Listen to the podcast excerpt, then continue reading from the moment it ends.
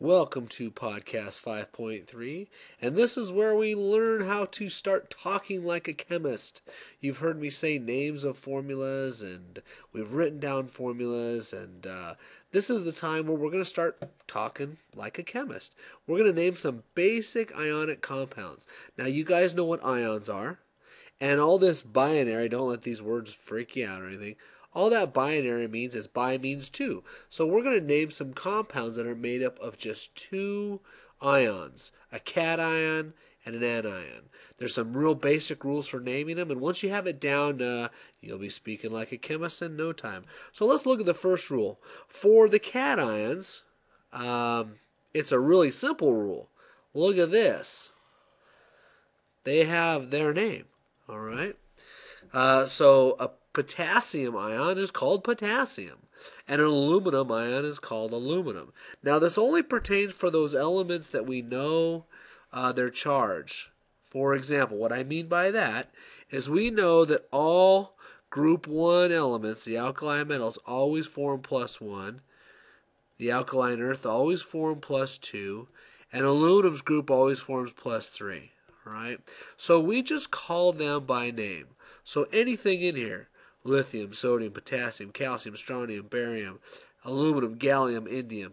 We just call them by their name. So that's a really uh, easy rule to remember. And for example, if you think about uh, the name for, for table salt, it's sodium chloride. So you've already kind of seen that. Now, where it gets a little messy is when we get to the transition section of the periodic table. Oops. Um, the transition metals, there's a couple different problems. And one of the problems is is uh, this thing right here. Look at that. Remember that last podcast where we talked about how many of the transition elements form more than one cation? Well, that leads me to a problem. For example, I can't go iron chloride and iron chloride. I, there's got to be a way for me to tell the difference. What if I say copper bromide? Well, which one? Is it copper 1? Right? Or is it copper two? What if I say chromium phosphate? Well, what am I talking about? Am I talking about chromium with a plus 3 charge or chromium with a plus 2 charge? So this causes a big problem. It's probably one of the more confusing things that students have to deal with because we've got to come up with a way of telling the difference between this iron with a plus 2. Oops, I've lost my pen there. Iron with a plus 2 or iron with a plus 3. All right? So let's just briefly go over what the what the situation is.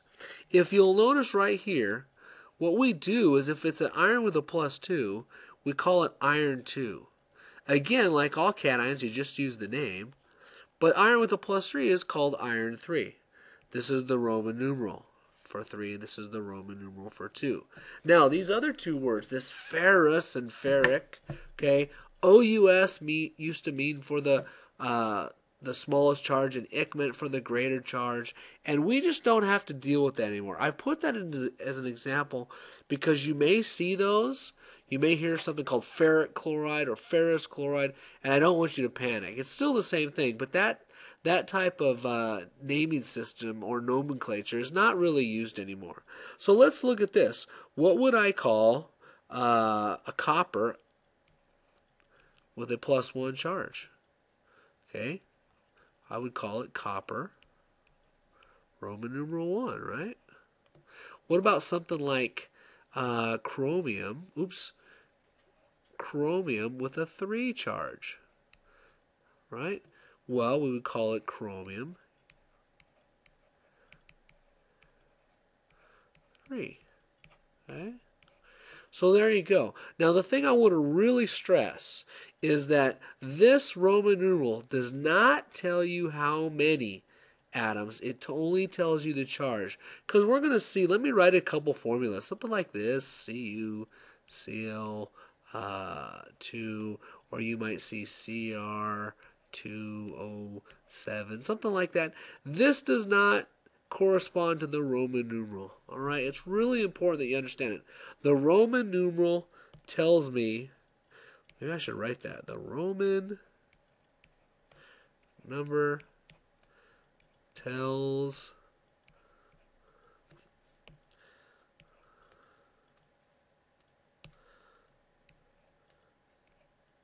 tells the charge. Okay, I can't stress that enough.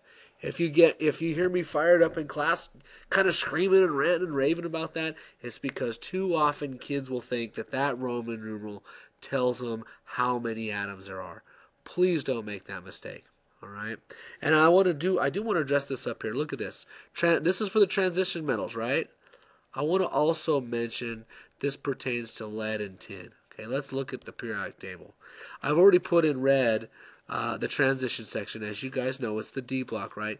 But it turns out that tin and lead, they they form also either a plus two or a plus four. So I've kind of included them. If you want to put a box around the transition and a box around tin and lead, then go ahead, all right?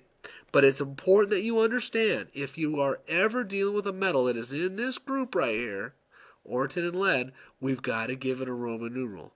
And the reason why is this. Look at all those different charges. Look at indium. It's got three different common charges. We have no idea which one it is, so we got to make sure that we know. All right? Hopefully that makes a little sense. So we've got, if it's just one of the metals that we know, uh, those three, rows uh, 1, 3, and uh, 13, then we, we just give them the name, right? If it's a transition metal, we have to give them a Roman numeral designating the charge. Now, the second thing, remember, we're talking about a binary ionic compound, right? That means a plus ion and a negative ion coming together right? So we've taken care of the positive charge. Well, let's take care of the negative charge because that's actually where there is going to be a little bit of change. For anions, it's a pretty simple change. You just take the end of the name and you add an IDE ending, all right? So that's why uh, table salt is sodium chloride. So we add that I, instead of sodium chlorine, we're going to call it sodium chloride. Instead of oxygen, we're going to call it oxide. Now, the nice thing about this is we're only talking about a very few number of elements, right? They're in this group right here in the nonmetal section. So just say it with me fluoride, chloride, bromide, iodide, telluride, selenide, sulfide, oxide, nitride, phosphide. So you get the you get the idea. It's only a very few uh, of these elements. All right, just right in here, that little non-metal section. Okay, so we give the anion an IDE ending. The cation, we just give it its name. If it is in this section, this middle section right here, we give it a Roman numeral. Do you got that?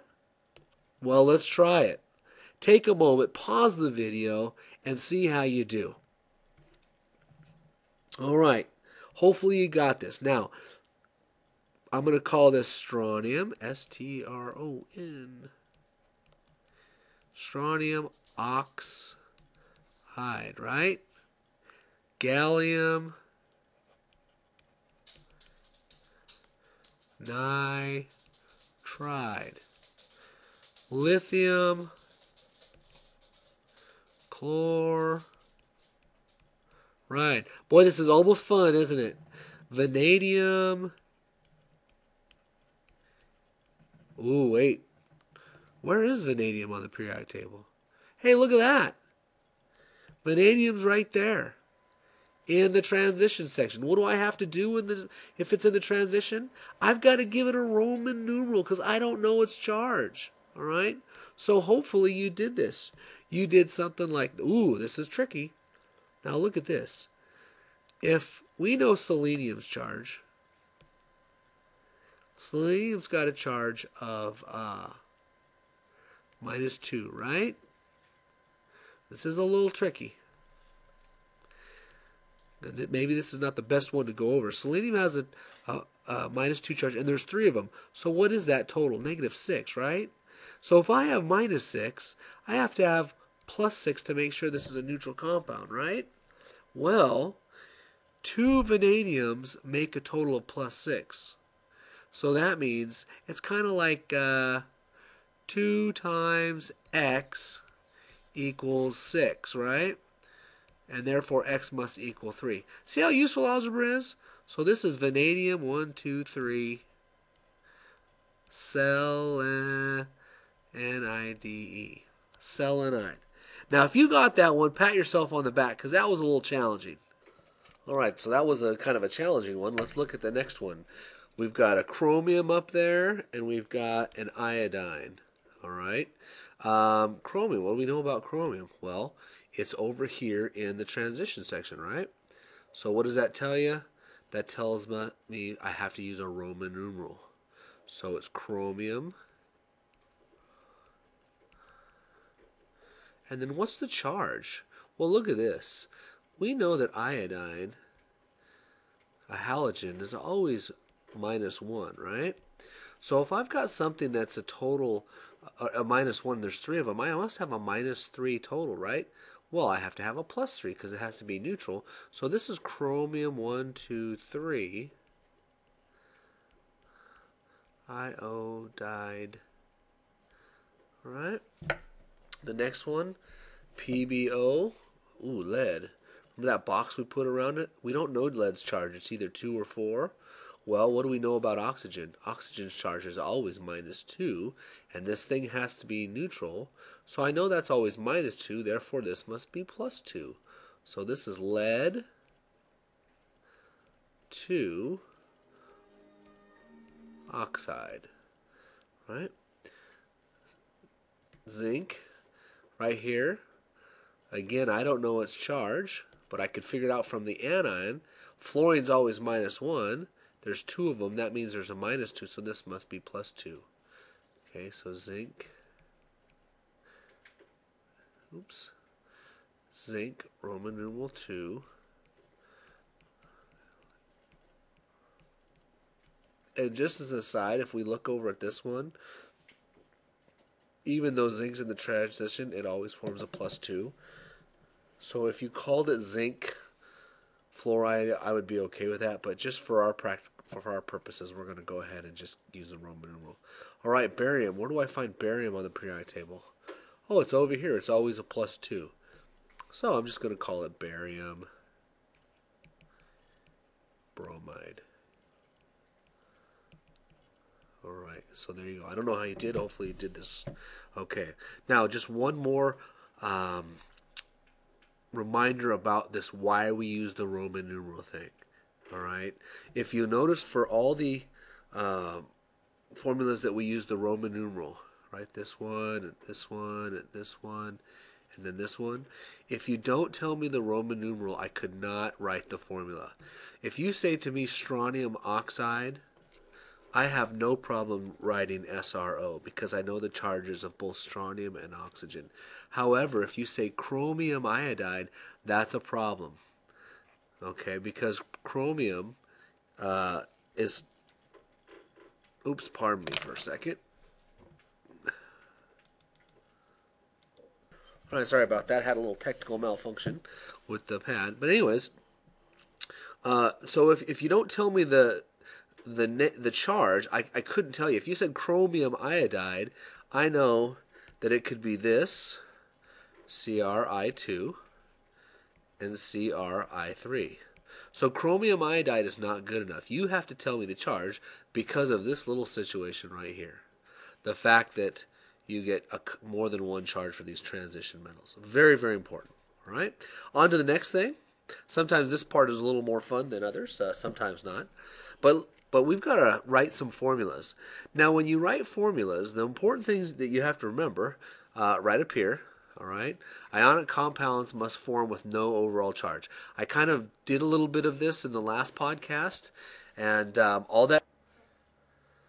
Okay, and so a couple things here besides this ionic compounds, these two bullets, a third bullet, um, and you can see if you look on uh, the names of all these, you'll notice the metal comes first, right? So we want to make sure when we write formulas, we put the metal first. All right. Very important rule. We don't want to write anything like, let's say I was going to write sodium chloride, ClNa. We don't want to do that. We always put the metal up in the front.